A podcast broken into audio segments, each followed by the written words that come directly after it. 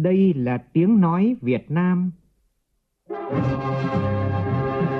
tiếng nói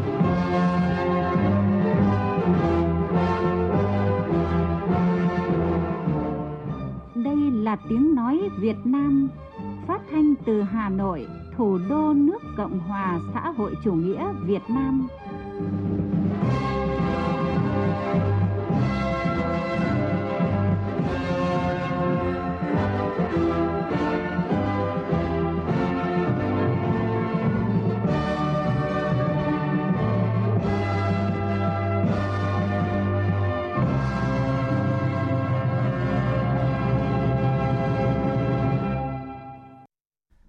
Kính chào quý vị và các bạn.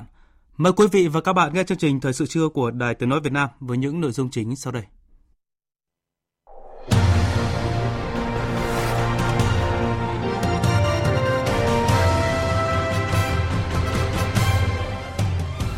Chủ tịch nước Võ Văn Thưởng thăm và làm việc với Bộ Tư lệnh Quân khu năm, địa bàn có vị trí chiến lược rất quan trọng cả về chính trị, kinh tế, quốc phòng, an ninh, đối ngoại của khu vực miền Trung Tây Nguyên.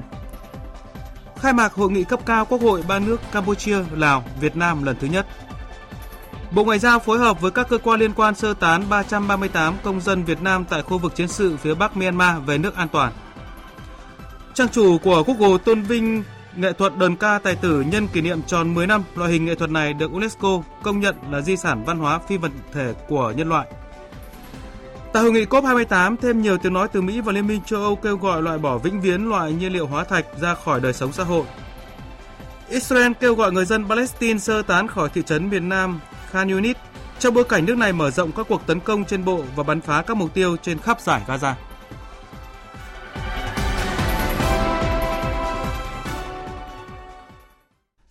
Bây giờ là tin chi tiết. Hướng tới kỷ niệm bảy mươi chín năm ngày thành lập Quân đội Nhân dân Việt Nam, hôm nay Chủ tịch nước Võ Văn Thưởng tới thăm và làm việc với Bộ Tư lệnh Quân khu năm, địa bàn có vị trí chiến lược rất quan trọng cả về chính trị, kinh tế, quốc phòng, an ninh, đối ngoại của khu vực miền Trung Tây Nguyên. Cùng dự có lãnh đạo Bộ Quốc phòng, thành phố Đà Nẵng và đại diện lãnh đạo một số ban bộ ngành trung ương. Tin của phóng viên Vũ Dũng. Tại buổi làm việc, Chủ tịch nước đánh giá kết quả công tác quốc phòng năm hai không hai ba của Quân khu năm.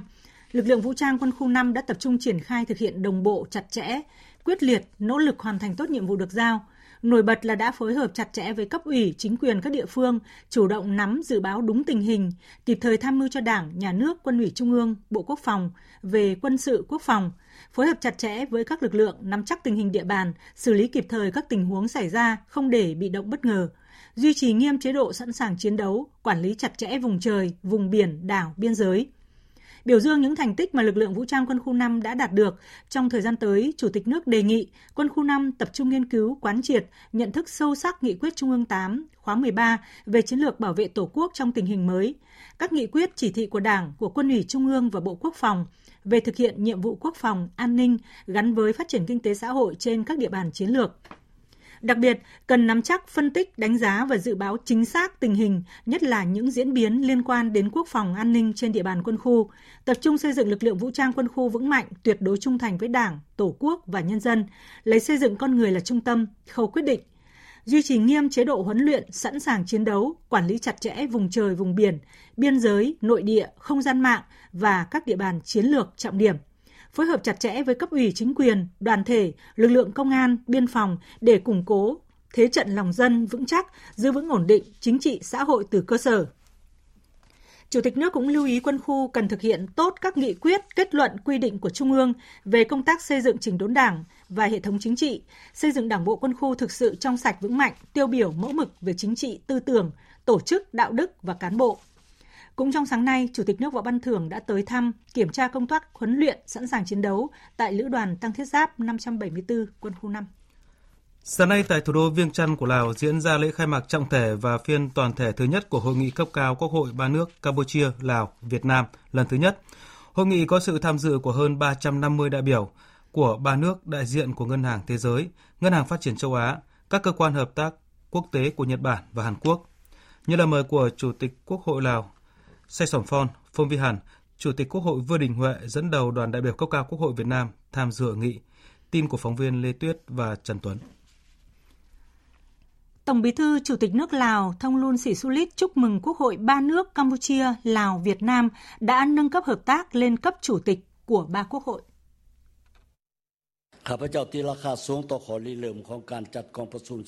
Tôi đánh giá cao sáng kiến triệu tập hội nghị thượng đỉnh nghị viện khai mạc, đánh dấu lần đầu tiên lãnh đạo cấp cao của Quốc hội ba nước bàn bạc về hợp tác toàn diện phù hợp với vai trò của mình. Điều này bao gồm việc khuyến khích và giám sát việc thực hiện các kế hoạch và hành động của chính phủ và các ngành liên quan của ba nước, đặc biệt là các dự án hợp tác và đầu tư của chính phủ ba nước cũng như các dự án viện trợ quốc tế trong tam giác phát triển. Mục tiêu là tăng cường đoàn kết, hợp tác và phát triển trong khu vực hữu nghị, bảo đảm hiệu lực, hiệu quả, cuối cùng là cải thiện điều kiện sống cho người dân.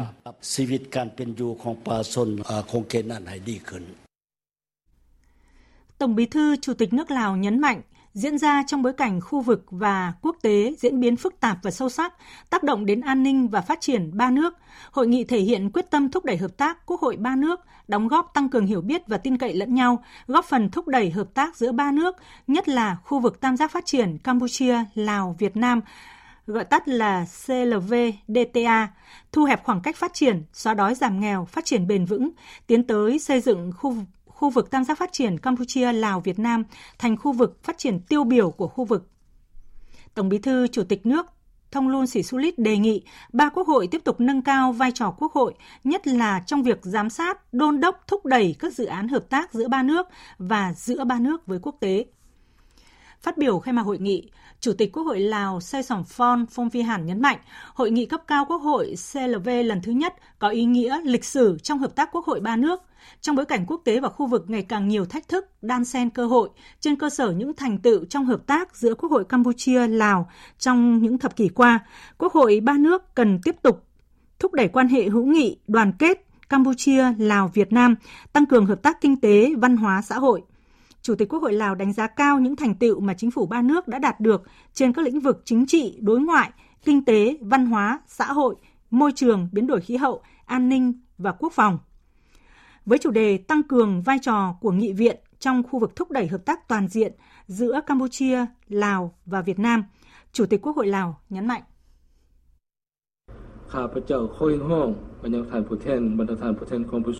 Tôi kêu gọi các đại biểu tham dự hội nghị, đặc biệt là các đại biểu thuộc tam giác phát triển của mỗi nước, những người gắn bó mật thiết với nhân dân sẽ chủ động trong nghiên cứu, đánh giá từng vấn đề, đóng góp ý kiến để tìm ra những cách thức, giải pháp phù hợp kiến nghị với chính phủ. Đồng thời, chúng tôi đề nghị các thành viên Quốc hội ba nước góp phần thúc đẩy xây dựng pháp luật, thúc đẩy chính sách đầu tư trong tam giác phát triển thông qua các cơ chế nghị viện và các tổ chức nghị viện khu vực và quốc tế, nhằm thúc đẩy thu hút các nhà đầu tư trong và ngoài nước, nhìn thấy tiềm năng kinh tế và đầu tư nhiều hơn vào tam giác phát triển, chú ý đẩy mạnh hợp tác bảo vệ môi trường, quản lý và sử dụng tài nguyên thiên nhiên để phát triển bền vững, khuyến khích hợp tác đấu tranh, trấn áp nạn buôn người, chống tội phạm xuyên quốc gia, chống khủng bố và rà pháo bom mìn, tìm kiếm cất bốc hài cốt quân tình nguyện để hồi hương trong tam giác phát triển.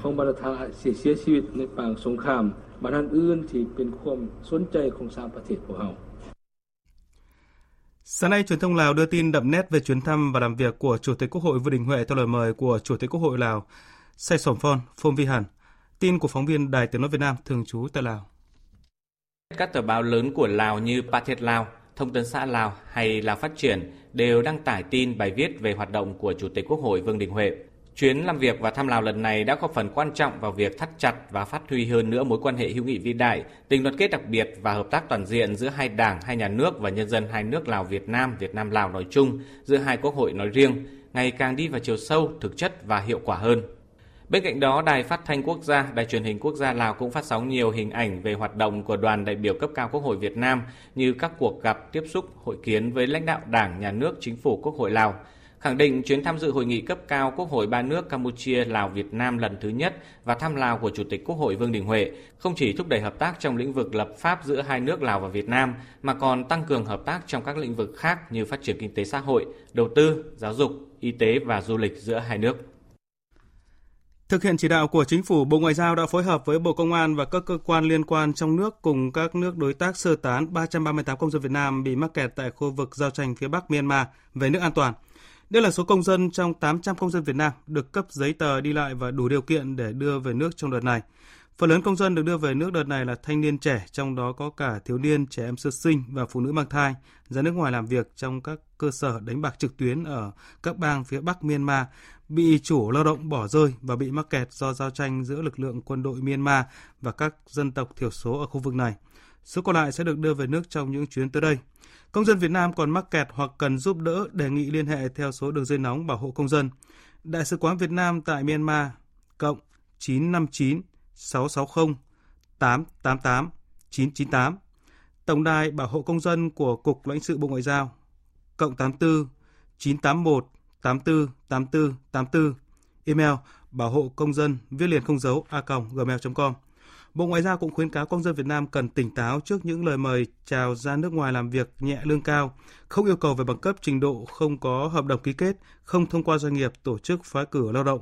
Công dân cần tìm hiểu kỹ về nội dung công việc, đơn vị, địa điểm dự kiến làm việc, thân nhân người giới thiệu, chế độ bảo hiểm, quyền lợi được hưởng trước khi quyết định việc xuất cảnh ra nước ngoài để đảm bảo an toàn cho mình. Thời sự vê o vê, nhanh, tin cậy, hấp dẫn. Sáng nay, ông Trần Tuấn Anh, Ủy viên Bộ Chính trị, Trưởng Ban Kinh tế Trung ương tiếp xúc cử tri báo cáo kết quả kỳ họp thứ sáu Quốc hội khóa mười lăm tại huyện Vạn Ninh, tỉnh Khánh Hòa. Tin của phóng viên Thái Bình. Ông Trần Tuấn Anh tiếp thu các ý kiến của cử tri và tiếp tục làm rõ, tìm giải pháp xử lý các kiến nghị của cử tri. Hiện nay, Ban Kinh tế Trung ương đang triển khai nghị quyết mười tám năm hai nghìn không trăm hai mươi hai của Ban Chấp hành Trung ương về tiếp tục đổi mới, hoàn thiện thể chế chính sách, nâng cao hiệu lực, hiệu quả quản lý và sử dụng đất, tạo động lực đưa nước ta trở thành nước phát triển có thu nhập cao. Quốc hội đang xây dựng luật đất đai sửa đổi, đảm bảo đúng đường lối, quan điểm của Đảng, phù hợp với thực tiễn. Ông Trần Tuấn Anh khẳng định, luật đất đai sửa đổi sẽ đảm bảo hài hòa lợi ích của người dân, nhà đầu tư và nhà nước trong quản lý và sử dụng đất. Nguồn lực đất đai sẽ được sử dụng hiệu quả và bền vững hơn, qua đó góp phần thúc đẩy phát triển kinh tế xã hội của đất nước, tạo động lực đưa nước ta trở thành nước phát triển có thu nhập cao. Trong bối cảnh tiêu thụ nông sản gặp khó khăn, nhà nước đã có nhiều giải pháp ổn định đầu vào từ xăng, phân bón, điện để giảm áp lực sản xuất cho người dân. Đối với các vướng mắc trong tiêu thụ tôm hùm bông tại huyện Vạn Ninh, các cơ quan chức năng đang phối hợp tháo gỡ. Ông Trần Tuấn Anh cho biết. Câu chuyện của tôm hùm chẳng hạn, ở Khánh Hòa, Trung Quốc họ đang hạn chế mua chẳng hạn, thì nó tác động ngay đến đời sống của bà con nuôi và cái con tôm hùm đó. Chúng ta đang phải làm từng bước, đang phải làm mọi biện pháp để ổn định được cái thị trường, giữ được cái thị trường, cái nhu cầu mua đối với chúng ta, để phối hợp cùng với Trung Quốc để làm sao tạo điều kiện thuận lợi nhất cho cái tiêu thụ hàng hóa của bà con, không chỉ là tôm hùm mà còn sầu riêng, còn gạo, còn cả cao su và còn rất nhiều thứ khác. Và chúng ta cũng đang cố gắng để ổn định được cái đầu vào, đảm bảo được cái chi phí sản xuất. Cũng sáng nay, Ủy viên Bộ Chính trị, Phó Chủ tịch Thường trực Quốc hội Trần Thanh Mẫn cùng đoàn đại biểu Quốc hội tỉnh Hậu Giang tiếp xúc cử tri tại huyện Vị Thủy, tỉnh Hậu Giang. Cử tri huyện Vị Thủy đánh giá cao thành công của kỳ họp thứ sáu Quốc hội khóa mười lăm và những đổi mới cải tiến trong hoạt động của Quốc hội. Cử tri huyện Vị Thủy kiến nghị dự án cao tốc đoạn Cần Thơ-Cà Mau thuộc dự án đường bộ cao tốc Bắc Nam phía Đông giai đoạn hai nghìn hai mươi mốt đến hai nghìn hai mươi lăm đi qua địa bàn huyện có những phần đất nông nghiệp nằm trong vòng xoay không sản xuất được, đề nghị Chính phủ, Bộ Giao thông thu hồi để sử dụng vào mục đích khác. Cần mở rộng quốc lộ sáu mươi mốt kết nối sáu mươi mốt C để thuận tiện phát triển giao thông, xây thêm cầu trên tuyến kênh Sáng Sà No, thu hồi dự án khu du lịch sinh thái Việt Úc Hậu Giang ở xã Vĩnh Tường, được giao hai mươi năm nhưng chủ đầu tư vẫn chưa hoàn thiện để đưa vào khai thác, gây lãng phí quỹ đất. Ghi nhận những kiến nghị của cử tri huyện Vị Thủy, Phó Chủ tịch Thường trực Quốc hội đề nghị Ủy ban Nhân dân tỉnh Hậu Giang nghiên cứu giải quyết những công việc thuộc thẩm quyền của địa phương, quyết liệt chỉ đạo giải quyết các vấn đề liên quan đến đời sống của người dân và trả lời cụ thể những vấn đề cử tri đặt ra, đồng thời báo cáo với Thường vụ Quốc hội, với Chính phủ và các bộ ngành những kiến nghị thuộc thẩm quyền của Trung ương.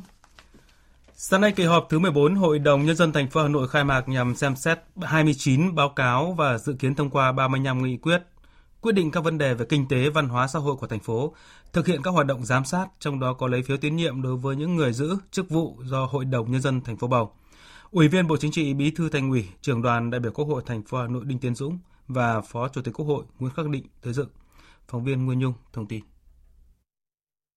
Bí thư Thành ủy Hà Nội Đinh Tiến Dũng cho biết, năm hai nghìn không trăm hai mươi ba, thành phố hoàn thành mười tám trên hai mươi ba chỉ tiêu kế hoạch đề ra, trong đó có ba chỉ tiêu vượt kế hoạch. Ước cả năm hai nghìn không trăm hai mươi ba, tổng sản phẩm của thành phố tăng sáu phẩy hai mươi bảy phần trăm, thấp hơn kế hoạch nhưng vẫn cao hơn mức bình quân chung cả nước. Thu ngân sách trên địa bàn dự kiến đạt trên bốn trăm nghìn tỷ đồng, đạt một trăm mười ba phẩy năm phần trăm dự toán, tăng hai mươi phần trăm so với thực hiện năm hai nghìn không trăm hai mươi hai. Vốn đầu tư trực tiếp nước ngoài đạt gần hai phẩy chín tỷ đô la Mỹ, tăng sáu mươi hai phần trăm. Tổng mức bán lẻ hàng hóa và doanh thu dịch vụ tiêu dùng tăng trên mười phần trăm. Tuy nhiên, Bí thư Thành ủy Hà Nội cũng chỉ rõ một số chỉ tiêu chưa đạt kế hoạch đã đề ra như tỷ lệ giải ngân vốn đầu tư công vẫn thấp, tình trạng cháy nổ, ùn tắc giao thông, úng ngập, ô nhiễm môi trường, nước thải. Tình trạng thiếu nước sinh hoạt xảy ra cục bộ tại một số quận huyện. Do đó, đồng chí Đinh Tiến Dũng đề nghị cần tập trung rà soát, tháo gỡ các khó khăn vướng mắc nhằm đẩy nhanh tiến độ, chuẩn bị đầu tư, lập dự án đầu tư, công tác đền bù giải phóng mặt bằng, đặc biệt là các dự án trọng điểm nhằm nâng cao tỷ lệ giải ngân vốn đầu tư công. Kiên quyết cắt giảm vốn đầu tư của các dự án không giải ngân được để chuyển bổ sung nguồn vốn chi cho trả nợ, thu hồi vốn ứng trước, trả nợ đọng. Các dự án cần đẩy nhanh tiến độ thực hiện nhằm nâng cao hiệu quả sử dụng vốn đầu tư công. Đây là nhiệm vụ cần được thực hiện thường xuyên, liên tục. Do vậy, phải đẩy mạnh cải cách hành chính, sắp xếp bộ máy, siết chặt kỷ cương, nâng cao trách nhiệm người đứng đầu. Trong phiên họp sáng nay, báo cáo trước Hội đồng Nhân dân thành phố Hà Nội, Chánh án Tòa án Nhân dân thành phố Hà Nội Nguyễn Hữu Chính cho biết, tình hình tội phạm về tham nhũng chức vụ vẫn có chiều hướng tăng. Năm hai nghìn không trăm hai mươi ba đã thụ lý bảy mươi vụ với hai trăm sáu mươi sáu bị cáo, giải quyết sáu mươi sáu vụ với hai trăm hai mươi sáu bị cáo, thụ lý tăng mười bảy vụ, giải quyết tăng hai mươi mốt vụ so với năm hai nghìn không trăm hai mươi hai. Các vụ án hình sự trọng điểm nhạy cảm phức tạp, đặc biệt là các vụ án thuộc diện Ban Chỉ đạo Trung ương, Ban Chỉ đạo Thành ủy về phòng chống tham nhũng tiêu cực theo dõi chỉ đạo, được tòa án phối hợp tốt với các cơ quan tố tụng Trung ương và thành phố, khẩn trương nghiên cứu hồ sơ để đưa ra xét xử kịp thời, nghiêm minh. Trong đó có vụ án lớn phức tạp, chuyến bay giải cứu với năm mươi tư bị cáo. Ban chấp hành Đảng bộ tỉnh Bắc Ninh khóa hai mươi vừa tổ chức hội nghị lần thứ mười chín, báo cáo kết quả thực hiện nhiệm vụ chính trị năm nay, mục tiêu, nhiệm vụ và giải pháp chủ yếu cho năm tới cho thấy có tám chỉ tiêu vượt kế hoạch, ba chỉ tiêu đạt kế hoạch và chín chỉ tiêu không hoàn thành kế hoạch. Trong đó thu hút vốn đầu tư trực tiếp nước ngoài cấp mới ba trăm bốn mươi chín dự án, tăng gấp gần ba lần, với tổng vốn gần một tỷ một trăm triệu đô la Mỹ, tăng gấp ba phẩy ba lần. Công tác quy hoạch, quản lý quy hoạch, xây dựng phát triển đô thị được quan tâm, công tác quản lý đất đai, bảo vệ môi trường có chuyển biến tích cực. Về mục tiêu, nhiệm vụ và giải pháp chủ yếu năm tới, Ban chấp hành Đảng bộ tỉnh đề ra ba quyết tâm chính trị, mười chín chỉ tiêu chủ yếu, trong đó phấn đấu một số chỉ tiêu như tổng sản phẩm địa phương tăng năm phần trăm đến sáu phần trăm so với năm nay, thu nhập bình quân đầu người đạt bảy mươi tám triệu đồng, tổng kim ngạch xuất nhập khẩu đạt gần bảy mươi sáu triệu đô la Mỹ, tổng thu ngân sách nhà nước đạt hơn ba mươi mốt nghìn hai trăm tỷ đồng, doanh thu bán lẻ hàng hóa và dịch vụ đạt chín mươi tám nghìn tỷ đồng, tỷ lệ hộ nghèo giảm còn một phần trăm theo tiêu chí mới. Năm nay, hai mươi tư trong tổng số hai mươi lăm chỉ tiêu kinh tế xã hội chủ yếu của tỉnh Quảng Ngãi đạt và vượt kế hoạch đề ra. Tổng sản phẩm trên địa bàn tỉnh tăng hơn ba phần trăm. Đây là thông tin đáng chú ý được đưa ra tại Hội nghị Tỉnh ủy Quảng Ngãi lần thứ mười bốn tổ chức sáng nay. Tin của phóng viên Thành Long. Năm nay, thu nhập bình quân đầu người tại tỉnh Quảng Ngãi ước đạt gần bốn nghìn hai trăm đô la Mỹ, tăng hơn một phần trăm so với năm ngoái. Tổng thu ngân sách nhà nước trên địa bàn tỉnh đạt hơn hai mươi tám nghìn sáu trăm tỷ đồng, vượt hơn hai mươi hai phần trăm dự toán trung ương giao. Tổng vốn đầu tư toàn xã hội trên địa bàn tỉnh Quảng Ngãi đạt hơn ba mươi tám nghìn tỷ đồng, tăng gần mười lăm phần trăm. Tỷ lệ giải ngân vốn đầu tư công tính đến hết ngày ba mươi tháng mười một đạt khoảng bảy mươi phẩy năm phần trăm kế hoạch vốn Thủ tướng Chính phủ giao. Tỉnh phấn đấu đến ngày ba mươi mốt tháng một năm hai nghìn không trăm hai mươi tư, tỷ lệ giải ngân đạt một trăm phần trăm kế hoạch vốn được giao. Năm qua, tỉnh ủy Quảng Ngãi tiếp tục chỉ đạo sắp xếp tổ chức bộ máy tinh gọn, nâng cao hiệu lực hiệu quả. Quảng Ngãi chỉ đạo đẩy mạnh triển khai thực hiện đồng bộ nhiều đề án, mô hình, phong trào mới về công tác tổ chức xây dựng đảng như mô hình dân tin đảng cử, phong trào thi đua xây dựng, chi bộ bốn tốt, đảng bộ cơ sở bốn tốt. Ban thường vụ tỉnh ủy Quảng Ngãi cũng tiến hành kiểm tra đối với hai mươi sáu tổ chức đảng và bốn mươi lăm đảng viên, giám sát hai đảng viên và bốn tổ chức đảng, thi hành kỷ luật một đảng viên bằng hình thức khai trừ ra khỏi đảng. mười ba trên mười ba bí thư huyện ủy, thị ủy, thành ủy đã tổ chức bốn mươi mốt cuộc đối thoại trực tiếp với dân. Phát biểu tại hội nghị, bà Bùi Thị Quỳnh Vân, Bí thư Tỉnh ủy, Chủ tịch Hội đồng Nhân dân tỉnh Quảng Ngãi nhấn mạnh: bên cạnh những kết quả đạt được, thẳng thắn nhìn nhận vẫn còn những hạn chế, khuyết điểm. Sản phẩm công nghiệp chế tạo, công nghiệp có hàm lượng khoa học công nghệ cao và phát triển công nghiệp hỗ trợ còn hạn chế. Các vướng mắc có liên quan đến các thủ tục về đất đai đối với một số dự án chưa được giải quyết dứt điểm. Công tác giảm nghèo mặc dù vượt chỉ tiêu kế hoạch đề ra nhưng tỷ lệ hộ nghèo của tỉnh còn khá cao, thiếu bền vững. Điều kiện chăm sóc y tế cho người nghèo, vùng sâu, vùng xa, vùng dân tộc thiểu số còn nhiều khó khăn. Việc nắm bắt tình hình tư tưởng trong đảng, dư luận xã hội, phối hợp, theo dõi, nắm bắt tình hình, những vấn đề bức xúc, nổi cộm trong nhân dân, định hướng tư tưởng, thông tin cho đoàn viên, hội viên và nhân dân có lúc chưa kịp thời. Phát triển kinh tế biển phải đảm bảo được tính hài hòa về kinh tế, song cũng phải đạt được mục tiêu đảm bảo về quốc phòng an ninh. Đây là ý kiến được các đại biểu đưa ra tại Hội thảo Phát triển bền vững kinh tế biển Việt Nam do Ban Tuyên giáo Trung ương phối hợp với Đại học Quốc gia Hà Nội tổ chức sáng nay tại Hà Nội. Tin của phóng viên Nguyễn Hằng. Tại hội thảo, các đại biểu, các nhà khoa học cho rằng dù đã đạt được những thành tựu, tuy nhiên một số mục tiêu, nhiệm vụ đã đề ra trong chủ trương chính sách của Đảng và Nhà nước về biển chưa phát huy tốt lợi thế tiềm năng hiện có. Theo Phó Giáo sư Tiến sĩ Phạm Bảo Sơn, Phó Giám đốc Đại học Quốc gia Hà Nội, nước ta là quốc gia biển, biển đảo, có vị trí chiến lược trọng yếu trên các phương diện quốc phòng, kinh tế, hợp tác quốc tế.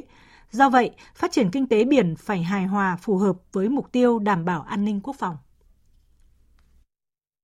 Các chính sách phát triển bền vững kinh tế biển không chỉ có ý nghĩa khai thác hiệu quả tiềm năng của đại dương, góp phần xây dựng nước ta trở thành quốc gia mạnh trên biển, thịnh vượng từ biển,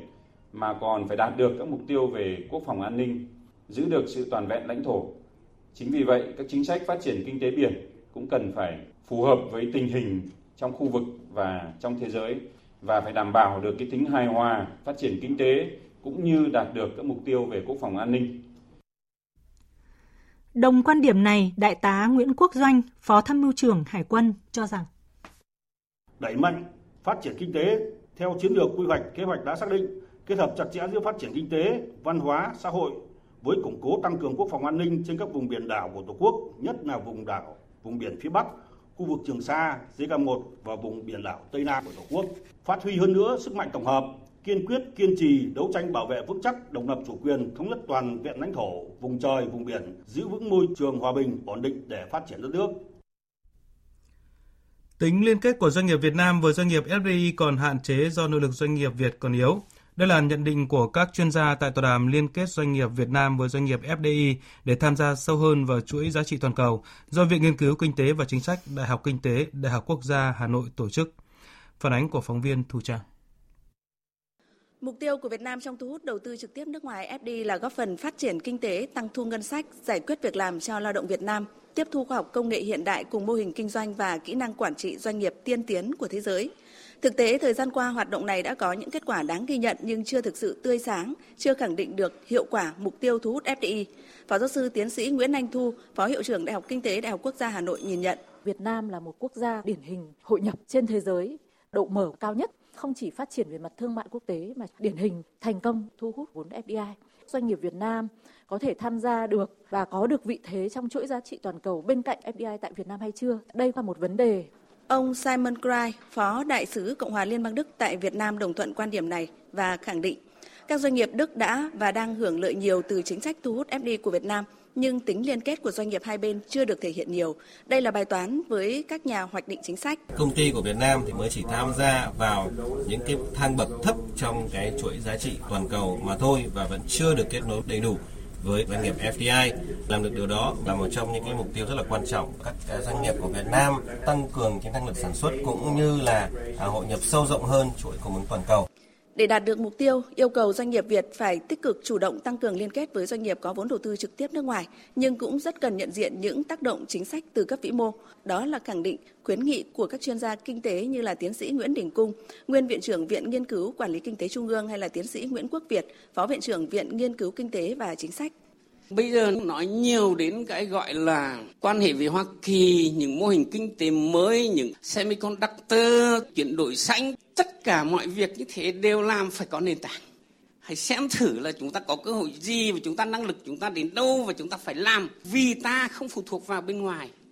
Có, có lẽ những thứ như thế chúng ta phải tư duy lại, phải có tư duy đột phá và cách nhìn dài hạn hơn chứ còn lụn vụn lặt vặt thì họ có lẽ chắc. Khuyến nghị chúng tôi thì rà soát, đánh giá lại toàn thể cái chính sách hỗ trợ cũng như là hoàn thiện môi trường kinh doanh, đặc biệt chú trọng nâng cao cái năng lực cạnh tranh cho toàn bộ cái nền kinh tế nói chung và khu vực doanh nghiệp nội địa nói riêng. Cái hệ sinh thái các cái doanh nghiệp của chúng ta phải được liên kết với doanh nghiệp hoặc trường đại học cung ứng các cái dịch vụ chuyển giao công nghệ hay đổi mới sáng tạo, kể cả là sự thay đổi các cái mô hình quản lý, mô hình kinh doanh cho đến cung cấp và cung ứng đào tạo nhân lực. Nhiều doanh nghiệp ở Phú Yên nợ thuế lớn bị cưỡng chế. Tin của cộng tác viên Nhã Uyên.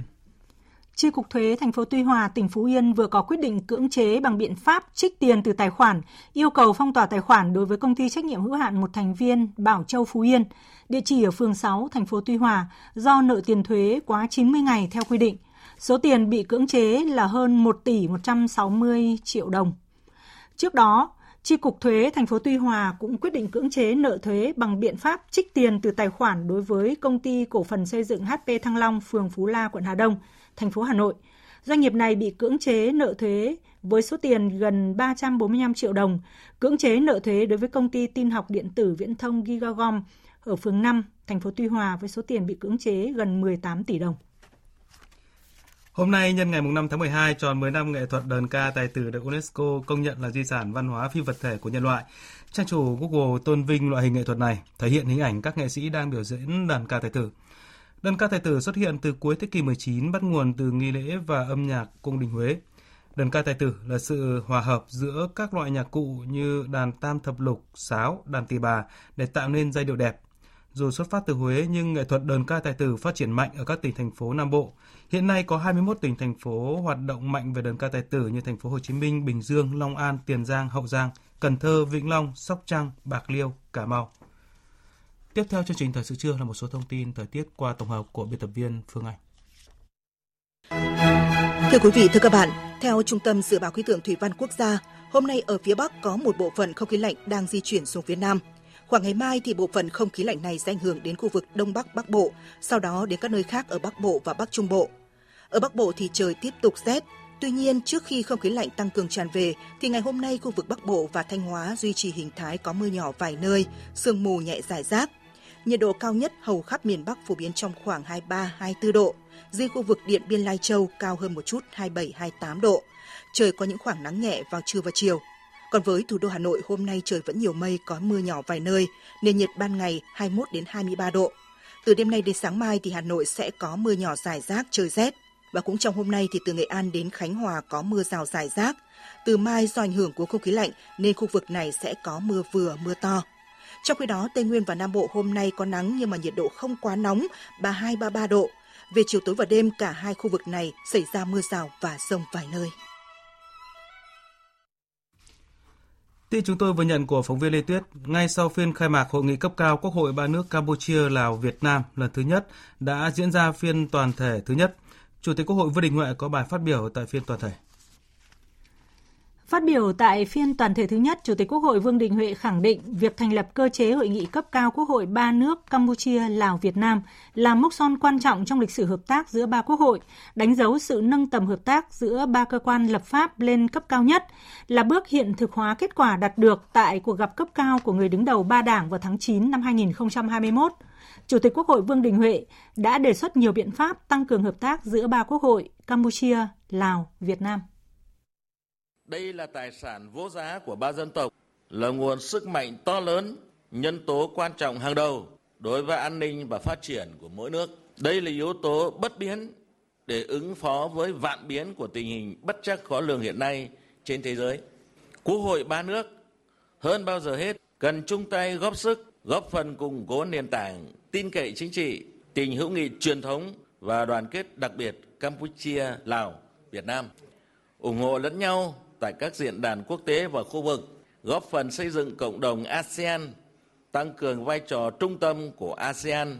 trong cấu trúc khu vực và thúc đẩy hợp tác tiểu vùng Mekong. Về kinh tế, thương mại, đầu tư, Quốc hội ba nước tiếp tục giám sát,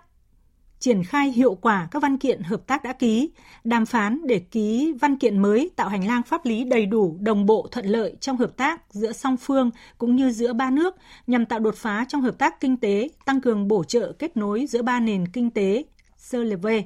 chú trọng các cơ chế, chính sách đặc thù cho khu vực tam giác Campuchia, Lào, Việt Nam. Về văn hóa xã hội, Quốc hội ba nước phối hợp giám sát việc tạo điều kiện thuận lợi, phát triển du lịch, xúc tiến mô hình ba quốc gia, một điểm đến, thúc đẩy hợp tác y tế, giáo dục đào tạo, giao lưu văn hóa, góp phần giáo dục thế hệ trẻ ba nước về quan hệ hữu nghị Campuchia, Lào, Việt Nam. Đặc biệt, ba quốc hội chú trọng đề nghị các chính phủ tạo điều kiện thuận lợi cho cộng đồng người gốc Việt, Campuchia, Lào sinh sống, học tập, làm việc tại mỗi nước. Về môi trường và biến đổi khí hậu, ba quốc hội tăng cường phối hợp trao đổi, thông qua các luật và hợp tác với các đối tác liên quan đến môi trường, tài nguyên nước, nhất là quản lý và sử dụng bền vững, hiệu quả nguồn nước sông Mekong, vì lợi ích chung và mỗi quốc gia ven sông. Quốc hội ba nước khuyến khích các chính phủ và các bên liên quan thúc đẩy thực hiện các mục tiêu phát triển bền vững toàn cầu, ứng phó biến đổi khí hậu.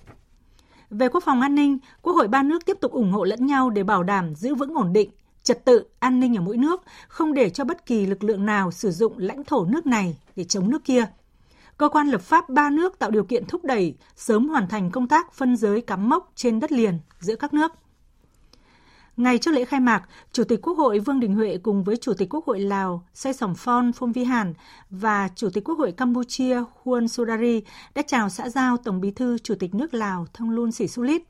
Tại buổi tiếp, Tổng Bí thư Chủ tịch nước Lào nhấn mạnh quan hệ ba nước ở cả ba cơ chế người đứng đầu ba đảng, ba thủ tướng và ba Chủ tịch Quốc hội như kiềng ba chân, góp phần thắt chặt hơn nữa quan hệ gắn bó giữa ba nước để đem lại lợi ích cho nhân dân ba nước, đặc biệt là người dân trong khu vực tam giác Campuchia, Lào, Việt Nam. Loại bỏ nhiên liệu hóa thạch là chủ đề được dư luận đặc biệt quan tâm tại hội nghị lần thứ hai mươi tám các bên tham gia Công ước Khung của Liên Hợp Quốc về biến đổi khí hậu C O P hai mươi tám đang diễn ra tại Dubai, các tiểu vương quốc Ả Rập Thống Nhất. Tiếp tục các phiên thảo luận tại hội nghị đã xuất hiện thêm nhiều tiếng nói từ Mỹ và Liên minh châu Âu kêu gọi loại bỏ vĩnh viễn loại nhiên liệu này ra khỏi đời sống xã hội.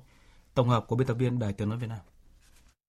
Phát biểu tại hội nghị hôm qua, đại diện khí hậu Mỹ John Kerry đã nhấn mạnh tầm quan trọng của việc không nên có thêm bất cứ nhà máy điện đốt than nào trên thế giới được phép xây dựng. Theo đại diện khí hậu Mỹ, đây là bước đi thiết yếu để duy trì mức mức nhiệt độ thế giới một phẩy năm độ C trong tầm tay.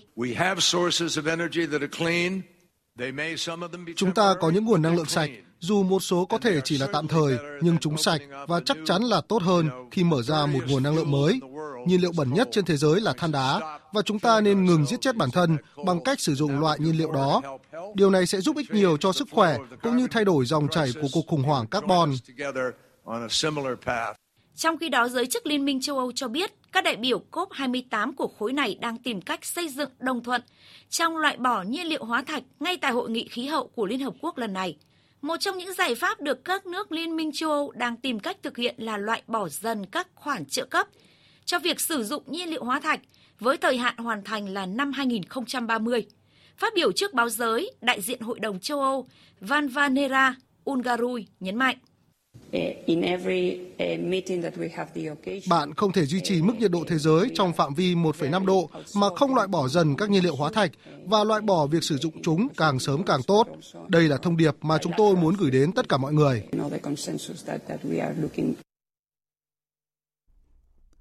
Theo thông tin trên trang web của Bộ Ngoại giao Trung Quốc, ông Vương Nghị đã có buổi hội kiến chung với đặc phái viên Liên minh châu Âu và các nước thành viên trú tại Trung Quốc vào ngày bốn tháng mười hai, cho biết hai bên sẽ sớm tổ chức hội nghị thượng đỉnh các nhà lãnh đạo Trung Quốc, Liên minh châu Âu, đi sâu trao đổi ý kiến về vấn đề toàn cầu, chiến lược trong quan hệ giữa hai bên, đưa ra các định hướng kế hoạch nâng cao niềm tin và tăng cường động lực cho quan hệ hai bên. Phóng viên Tuấn Đạt, thường trú tại Trung Quốc đưa tin. Ông Vương Nghị đánh giá, đối diện với tình hình phức tạp và thách thức nghiêm trọng, Trung Quốc và E U cần duy trì bình tĩnh, bảo vệ định vị cơ bản của quan hệ đối tác, bảo lưu sự khác biệt, bảo vệ phương pháp hợp tác cùng có lợi, xu hướng thời đại của chủ nghĩa đa phương, cung cấp thêm nhiều động lực và tính ổn định cho thế giới, phù hợp với lợi ích căn bản và lâu dài của hai bên. Bộ trưởng Ngoại giao Trung Quốc, ông Vương Nghị cho biết, Trung Quốc luôn coi trọng mối quan hệ Trung Quốc-E U từ tầm cao chiến lược và lâu dài, xem châu Âu là một cực quan trọng trong tiến trình đa cực hóa, ủng hộ hội nhập cũng như tự chủ chiến lược của châu Âu. Chính sách của Trung Quốc đối với châu Âu luôn mang tính ổn định. Được biết, hội nghị thượng đỉnh các nhà lãnh đạo Trung Quốc E U sẽ được tổ chức vào ngày bảy tháng mười hai tới đây tại Bắc Kinh. Đây là hội nghị trực tiếp đầu tiên giữa hai bên được tổ chức kể từ năm hai không một chín. Về tình hình chiến sự Trung Đông, Israel kêu gọi người dân Palestine sơ tán khỏi thị trấn miền Nam Khan Younis trong bối cảnh nước này mở rộng các cuộc tấn công trên bộ và bắn phá các mục tiêu trên khắp dải Gaza. Liên Hợp Quốc và các tổ chức nhân đạo đã cảnh báo các cuộc di cư hàng loạt có thể làm trầm trọng hơn thảm họa nhân đạo tại vùng lãnh thổ Palestine này. Quân đội Israel đã yêu cầu dân thường sơ tán khỏi chiến trường và thiết lập một khu vực nhân đạo bên trong dải Gaza. Nhiều người chia sẻ, những nơi họ được yêu cầu tìm nơi ẩn náu cũng đã nhiều lần bị đánh bom. Họ cũng lo sợ sẽ không bao giờ được trở về nhà của mình nữa. Chủ tịch Ủy ban Chữ thập đỏ quốc tế Mizana Spolazaric đang có chuyến thăm Gaza cho biết mức độ đau khổ của người dân Gaza là không thể tưởng tượng được. Trong khi đó, ông Filippo Gander thuộc Cao ủy Liên Hợp Quốc về người tị nạn cho biết. Điều chúng ta cần ngay lúc này là khôi phục lệnh ngừng bắn nhân đạo để toàn bộ quá trình tích cực hơn có thể diễn ra, bao gồm cả viện trợ nhân đạo để giúp đỡ những người đang gặp nguy hiểm ở dải Gaza. Chúng ta phải trở lại với tiến trình hòa bình, một tiến trình đã bị bỏ quên quá lâu. Tất cả những gì xảy ra trong suốt bảy tuần qua là minh chứng rõ nhất cho thấy hậu quả của những tính toán sai lầm. Chính phủ Israel đang phải đối mặt với áp lực ngày càng lớn của đồng minh Mỹ khi nước này mở rộng chiến dịch quân sự tại dải Gaza. Quốc hội Mỹ dự kiến trong tuần này sẽ bỏ phiếu về gói viện trợ quân sự dành cho Israel. Nhiều nghị sĩ đã yêu cầu Israel bảo vệ dân thường Palestine trong xung đột. Phát biểu trong chuyến thăm Trung Đông, Phó Tổng thống Mỹ Kamala Harris hôm qua cho biết Mỹ sẽ không để cho người Palestine bị buộc phải rời khỏi Gaza hoặc bờ Tây, cũng như không cho phép ai có ý định vẽ lại biên giới của Gaza.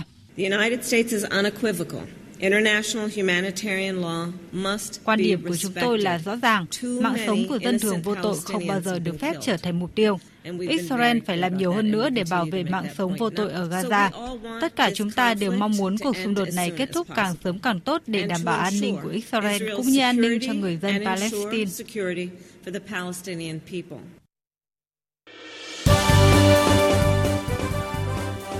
Thời sự tiếng nói Việt Nam. Thông tin nhanh, bình luận sâu, tương tác đa chiều.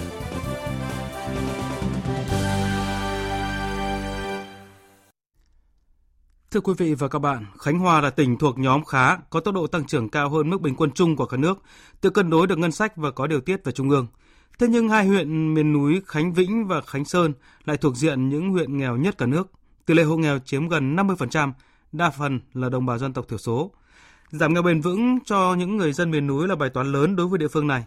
Phóng viên Thái Bình thường trú khu vực miền Trung thực hiện loạt bài Khánh Hòa giảm nghèo bền vững cho đồng bào dân tộc thiểu số. Trong chương trình hôm nay, chúng tôi giới thiệu bài một với nhan đề Cấp gạo nuôi cơm, cầm tay chỉ việc đối với đồng bào dân tộc thiểu số. Mời quý vị và các bạn cùng nghe. Hết giờ học buổi sáng, gần ba trăm học sinh dân tộc thiểu số ở trường tiểu học và trung học cơ sở Cầu Bà, huyện Khánh Vĩnh, tỉnh Khánh Hòa cùng ăn trưa tại trường. Em Hà Thị Thảo Phương, dân tộc Rắc Lây, thôn Đá Trắng, học sinh lớp năm B trường tiểu học và trung học cơ sở Cầu Bà cho biết nếu như không được ăn trưa tại trường, các em phải đi bộ về nhà. Buổi chiều trở lại lớp rất mệt mỏi. Xong ở trường là được gặp bạn bè mỗi ngày, được ăn no ngủ trưa, chiều là dạy học. Các bạn toàn trường đều ăn no, mỗi ngày thì thay đổi món. Cấp gạo nuôi cơm là chính sách riêng của tỉnh Khánh Hòa dành cho học sinh người dân tộc thiểu số thực hiện hơn mười tám năm nay. Chính sách này nhằm khuyến khích đồng bào dân tộc ít người cho con em đi học, chống bỏ học. Năm hai không hai hai, tỉnh Khánh Hòa đã dành hơn một trăm hai mươi tỷ đồng để hỗ trợ tiền ăn, học bổng, miễn giảm học phí cho học sinh hộ nghèo vùng dân tộc thiểu số miền núi. Từ tháng mười năm hai không hai ba, tỉnh Khánh Hòa tăng mức hỗ trợ từ hai trăm nghìn đồng lên ba trăm nghìn đồng một tháng đối với học sinh tiểu học, từ hai trăm nghìn đồng lên ba trăm ba mươi nghìn đồng một tháng đối với học sinh mầm non. Ông Lê Xuân Tân, hiệu trưởng trường tiểu học và trung học cơ sở Cầu Bà cho biết trước đây học bổng tính bằng gạo, nhưng từ mười năm trước chuyển sang hỗ trợ học sinh ăn trưa tại trường, chất lượng dinh dưỡng, thể trạng của học sinh miền núi được cải thiện, tỷ lệ ra lớp đạt một trăm phần trăm. Gần bốn mươi năm giảng dạy ở vùng miền núi, thầy Lê Xuân Tân cho biết các thế hệ học sinh người dân tộc thiểu số ngày càng tự tin, dễ dàng hòa nhập với cộng đồng. Nuôi trước, dạy sau. Chứ nếu không nuôi thì không có học sinh để dạy. Sau mười năm thì gặp lại các em, sự giao tiếp, một cái tầm hiểu biết nó khác hẳn. Đa phần là nó lanh lẹn và ăn nói, nó xử lý vấn đề tốt.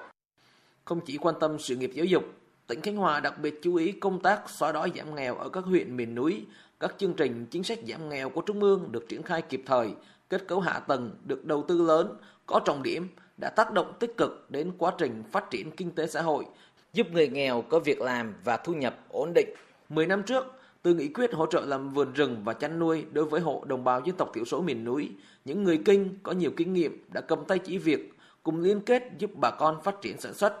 Bà Cao Thị Thịnh ở thôn Gia Răng, xã Khánh Thành, huyện Khánh Vĩnh cho biết, gia đình trồng ba sào bưởi chuyên canh giúp gia đình thoát khỏi hộ cận nghèo. Bây giờ hết cận nghèo rồi, đỡ hơn người khác, để có ăn mặc, trồng được một trăm mấy gốc cây bưởi, kiếm được có đồng ra đồng vô, thấy người ta trồng trồng ra lại có kỹ thuật, ở xã cũng chỉ đợi cho mình á. Chị Cao Thị Nĩ, hộ nghèo ở thôn Suối Cá, xã Khánh Trung, huyện Khánh Vĩnh, sau khi được hỗ trợ học nghề nấu ăn đã mở quán bán đồ ăn sáng trước nhà. Căn nhà dột nát cũng được xây lại kiên cố. Bây giờ gia đình Cao Thị Nĩ đã thoát khỏi diện hộ nghèo. Nhà nước hỗ trợ nhà ở cho tôi, đi học nghề thì cũng giúp cho mình thêm cái tay nghề, mình nấu ăn rồi mình buôn bán thêm, bán đồ ăn sáng, thu nhập thì ổn định hơn đó. Cả nhà có nghề để cố gắng thoát nghèo thôi.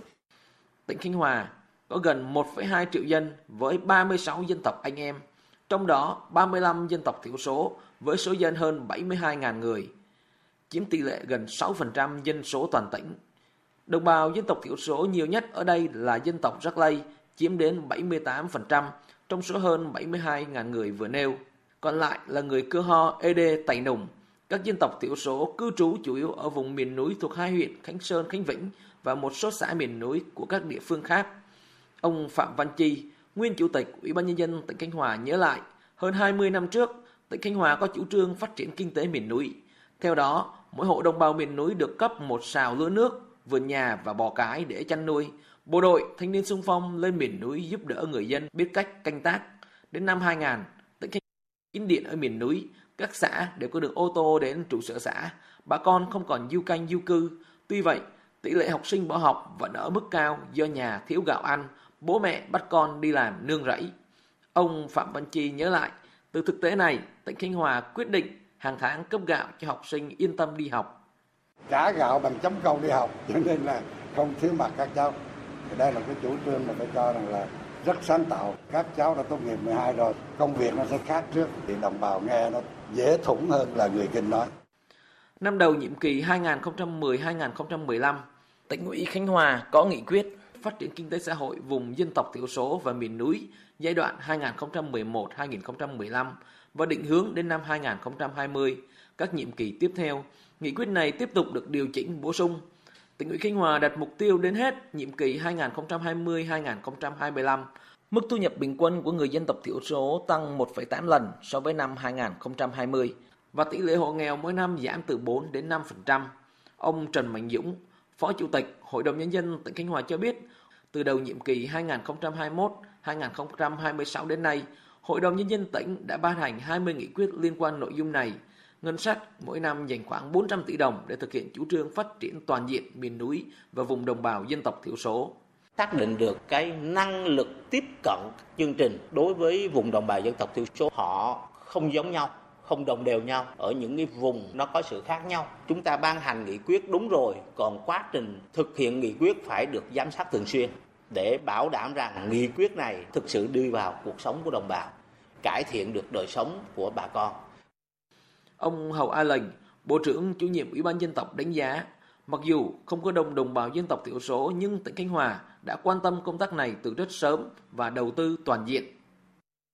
Mặc dù Khánh Hòa là một địa bàn mà không có đông đồng bào dân tộc thiểu số, mà tỉnh ủy, hội đồng nhân dân, ủy ban nhân dân khi chưa có chương trình mục tiêu hoặc không có chương trình trung ương thì các đồng chí cũng đã dành sự quan tâm rất đặc biệt, đầu tư cả về cơ sở vật chất,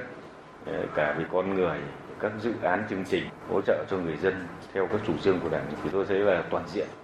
Đến nay, tỷ lệ hộ nghèo là đồng bào dân tộc thiểu số ở Khánh Hòa còn chiếm hai phần ba số hộ nghèo toàn tỉnh. Tỉnh Khánh Hòa đặt mục tiêu đến năm hai nghìn không trăm hai mươi lăm, cả hai huyện Khánh Sơn và Khánh Vĩnh thoát khỏi huyện nghèo. Thưa quý vị, thực tế cho thấy một số địa phương trong tỉnh Khánh Hòa thực hiện các chính sách xóa đói giảm nghèo theo cách cho con cá, thông qua việc thăm hỏi, tặng quà, tặng dụng cụ sinh hoạt, hỗ trợ tiền đột xuất.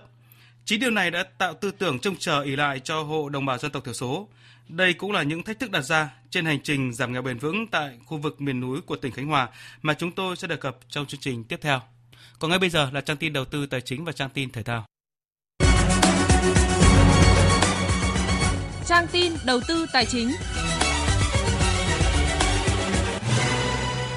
Thưa quý vị và các bạn, giá vàng trong nước giảm ba trăm nghìn đồng một lượng mua vào và giảm bốn trăm nghìn đồng một lượng chiều bán ra, mất mốc bảy mươi tư triệu đồng một lượng. Cụ thể, vàng ét gi xê tại Hà Nội hôm nay mua vào ở mức bảy mươi hai triệu bảy trăm nghìn đồng một lượng và bán ra là bảy mươi ba triệu chín trăm hai mươi nghìn đồng một lượng. Công ty vàng bạc đá quý Bảo Tín Minh Châu niêm yết giá vàng dòng Thăng Long mua vào ở mức sáu mươi mốt triệu năm trăm tám mươi nghìn đồng một lượng và bán ra là sáu mươi hai triệu bảy trăm ba mươi nghìn đồng một lượng. Trên thị trường ngoại tệ, tỷ giá trung tâm được Ngân hàng Nhà nước công bố áp dụng cho ngày hôm nay là hai mươi ba nghìn chín trăm hai mươi sáu đồng một đô la Mỹ, giảm mười ba đồng so với hôm qua. Tuyến metro số một thành phố Hồ Chí Minh biến thành Suối Tiên đang được nghiên cứu kéo dài đến các tỉnh Đồng Nai và Bình Dương với chi phí đầu tư khoảng hơn tám mươi sáu nghìn tỷ đồng, tương đương hơn ba phẩy sáu mươi tư tỷ đô la Mỹ. Nội dung này vừa được Sở Giao thông Vận tải thành phố Hồ Chí Minh gửi Sở Giao thông Vận tải các tỉnh Đồng Nai, Bình Dương về phương án kéo dài tuyến metro số một. Theo báo cáo phương án đầu tư, việc kéo dài tuyến metro Bến Thành Suối Tiên về Bình Dương Đồng Nai được chia làm ba đoạn, tổng chiều dài là hơn năm mươi ba ki lô mét.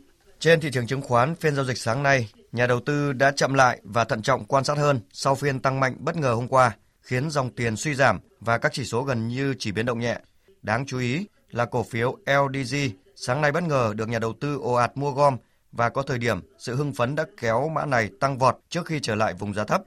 Kết thúc phiên giao dịch sáng nay, vê en Index đạt một nghìn một trăm mười sáu phẩy chín mươi tư điểm, hát en ích Index đạt hai trăm ba mươi mốt phẩy bảy điểm.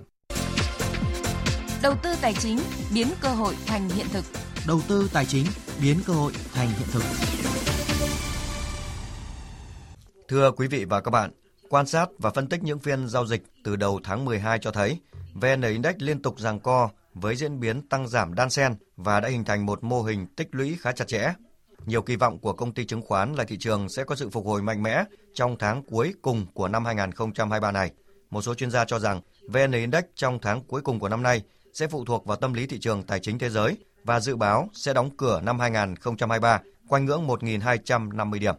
Các tín hiệu tích cực mới được công bố đến từ cả trong nước và thế giới. Theo nhiều chuyên gia, trong tháng mười hai này, nhà đầu tư cần chú ý hai thời điểm giao dịch tốt, đó là ngày Cục Dự trữ Liên bang Mỹ Fed công bố thông tin nâng lãi suất ngày mười bốn tháng mười hai năm nay và ngày chốt giá trị tài sản ròng trong một năm hoạt động của các quỹ đầu tư là ngày ba mươi tháng mười hai và ba mươi mốt tháng mười hai năm nay. Còn trong nước, đà phục hồi của nền kinh tế bứt tốc trong tháng mười một với sản lượng công nghiệp, tổng mức bán lẻ và số liệu xuất khẩu đều khả quan hơn so với tháng trước. Vì vậy, thị trường chứng khoán có thể sẽ phản ánh các trợ lực này sau quá trình chiết khấu và tích lũy trong tháng mười một vừa qua. Chiến lược hợp lý cho nhà đầu tư ở thời điểm này là nên mua vào khi thị trường giảm mạnh và bán ra ở những phiên tăng mạnh. Ông Hoàng Anh Tuấn, giám đốc phân tích công ty cổ phần chứng khoán em bê cho biết. Chúng ta đang có những cái thông tin tích cực về những cái cuộc họp tín dụng hoặc là gần nhất là Vietcombank lại tiếp tục hạ lãi suất tiết kiệm. Các tín hiệu vẫn đang hướng tới việc là hỗ trợ và khôi phục của nền kinh tế. Và từ đó thì cá nhân của tôi nghĩ rằng là cái việc mà thị trường chứng khoán phản ánh những cái tín hiệu tích cực đó nó là một cái chuyện hết sức bình thường.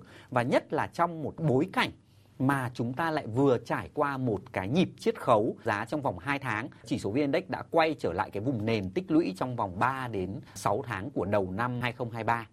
Còn với các nhà đầu tư ngoại, dù bán dòng khá mạnh trong ba tháng qua, nhưng giá trị bán đã giảm đáng kể, từ mức hơn bốn nghìn tỷ đồng trong tháng chín giảm còn ba nghìn tỷ đồng trong tháng mười và tháng mười một. Một số chuyên gia đánh giá diễn biến này cùng pha với diễn biến đồng đô la Mỹ. Hiện tượng bán dòng cũng xảy ra ở loạt thị trường mới nổi khác như Trung Quốc, Ấn Độ, nhưng giai đoạn bán dòng mạnh nhất đã qua. Ông Nguyễn Quang Hưng, công ty quản lý quỹ Dragon Capital, nhận định. Chúng tôi kỳ vọng là lợi nhuận doanh nghiệp năm hai nghìn không trăm hai mươi tư có thể tăng đâu đó khoảng mười bảy đến mười chín phần trăm toàn thị trường, tạo một cơ hội cho các nhà đầu tư nước ngoài họ cân nhắc quay trở lại Việt Nam.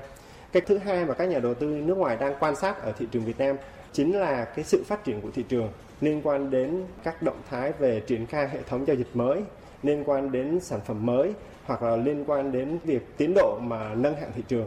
Thực tế, thị trường chứng khoán những phiên giao dịch gần đây, vê en Index cũng liên tục có những rung lắc, đặc biệt là các biến động khá bất ngờ trong phiên khớp lệnh định kỳ để xác định giá đóng cửa. Tuy nhiên, theo các chuyên gia, trên nền tâm lý thận trọng của nhà đầu tư, diễn biến ngắn hạn này là điều dễ hiểu. Về cơ bản, với môi trường lãi suất thấp cùng nhiều giải pháp kịp thời của chính phủ như điều chỉnh room thúc đẩy tăng trưởng tín dụng, đẩy mạnh đầu tư công, giảm thuế vê a tê sẽ tạo thêm nhiều động lực cho nền kinh tế trong các năm tới. Vì vậy, trong trung và dài hạn, thị trường chứng khoán sẽ sớm phản ánh các kỳ vọng là sẽ có nhiều thông tin tích cực hỗ trợ thị trường.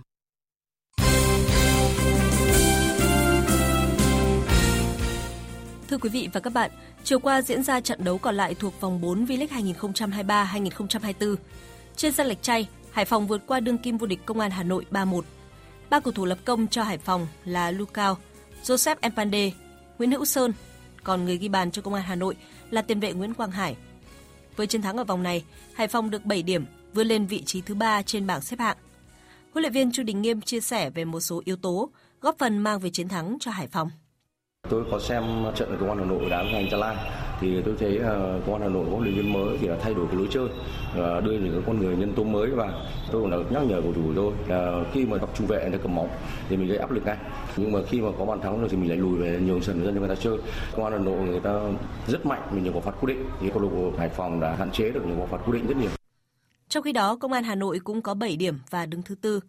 Huấn luyện viên Gong Okyun có màn ra mắt Công an Hà Nội không thuận lợi tại V-League và ông nhận trách nhiệm về thất bại trước Hải Phòng. Tôi thấy Hải Phòng là đội bóng mạnh và có trình độ tương đương với Công an Hà Nội.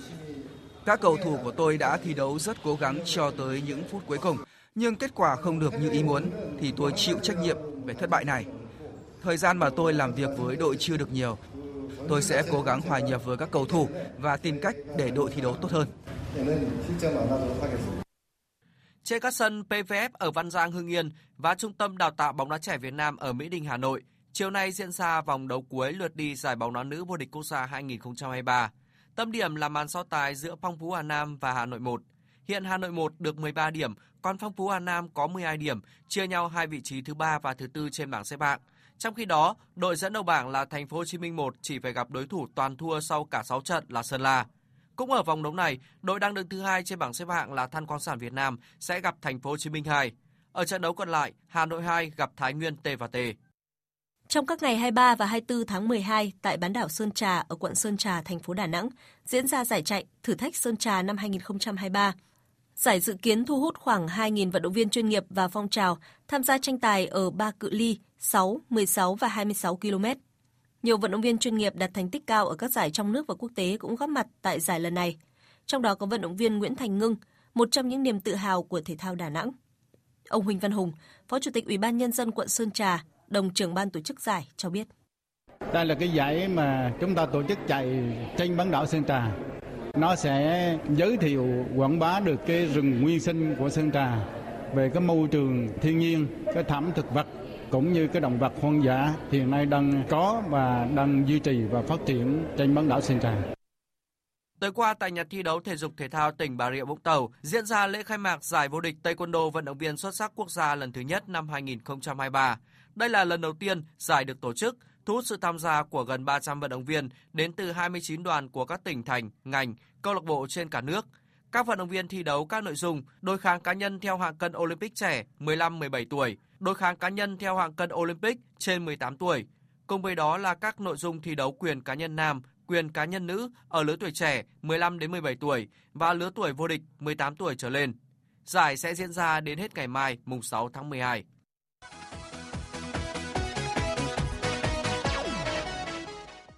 Rạng sáng mai, vòng mười lăm Premier League khởi tranh với hai cặp đấu. Wolves tiếp Burnley, Arsenal làm khách của Luton Town.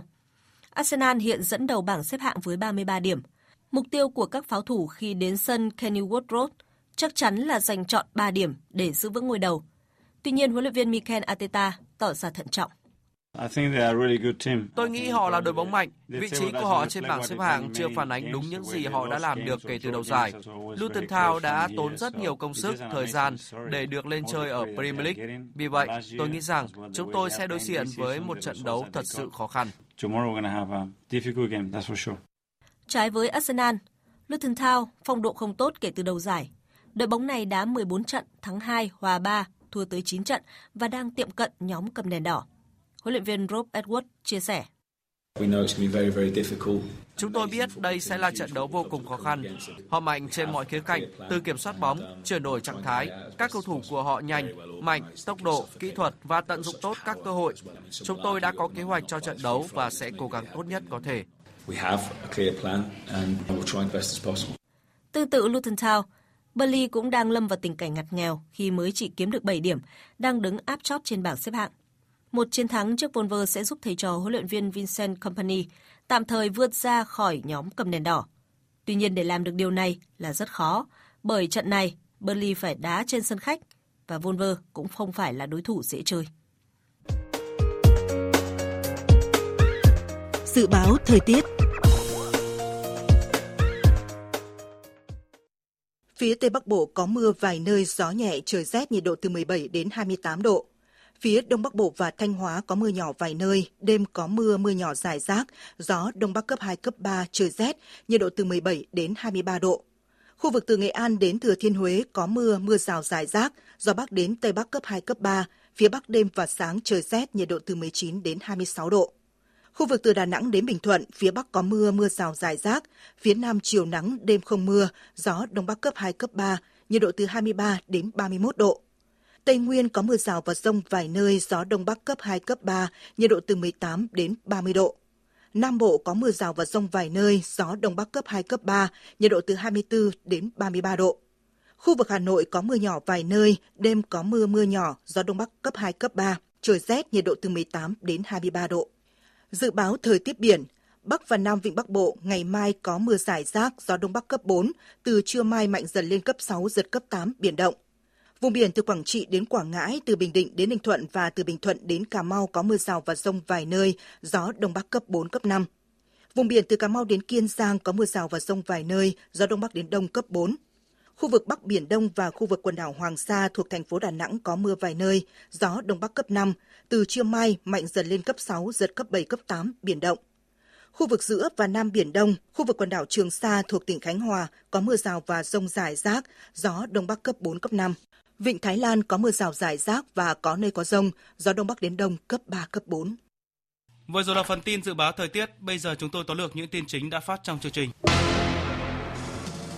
Làm việc với Bộ Tư lệnh Quân khu năm, địa bàn có vị trí chiến lược rất quan trọng cả về chính trị, kinh tế, quốc phòng, an ninh, đối ngoại, khu vực miền Trung Tây Nguyên, Chủ tịch nước Võ Văn Thưởng yêu cầu tập trung xây dựng lực lượng vũ trang quân khu vững mạnh, tuyệt đối trung thành với Đảng, Tổ quốc và nhân dân, lấy xây dựng con người là trung tâm, là khâu quyết định. Phát biểu tại phiên toàn thể thứ nhất Hội nghị cấp cao Quốc hội ba nước Campuchia, Lào, Việt Nam, Chủ tịch Quốc hội Vương Đình Huệ nhấn mạnh quan hệ đoàn kết hữu nghị, gắn bó và tin cậy chính trị giữa ba nước Campuchia, Lào, Việt Nam. Việc thành lập cơ chế hội nghị cấp cao Quốc hội ba nước đánh dấu sự nâng tầm hợp tác giữa ba cơ quan lập pháp lên cấp cao nhất, là bước hiện thực hóa kết quả đạt được tại cuộc gặp cấp cao của người đứng đầu ba đảng tháng chín năm hai nghìn không trăm hai mươi mốt. Loại bỏ nhiên liệu hóa thạch tiếp tục là chủ đề được dư luận đặc biệt quan tâm tại hội nghị lần thứ hai mươi tám các bên tham gia Công ước Khung của Liên Hợp Quốc về biến đổi khí hậu C O P hai mươi tám đang diễn ra tại Dubai, các tiểu vương quốc Ả Rập Thống Nhất. Tiếp tục các phiên thảo luận tại hội nghị, đã xuất hiện thêm nhiều tiếng nói từ Mỹ và Liên minh châu Âu kêu gọi loại bỏ vĩnh viễn loại nhiên liệu này ra khỏi đời sống xã hội. Phần tóm lược những tin chính vừa phát cũng đã kết thúc chương trình Thời sự trưa của Đài Tiếng nói Việt Nam. Chương trình do các biên tập viên Nguyễn Hằng, Thanh Trường, Hùng Cường biên soạn thực hiện với sự tham gia của kỹ thuật viên Tạ Thị Tre, chịu trách nhiệm nội dung Lê Hằng.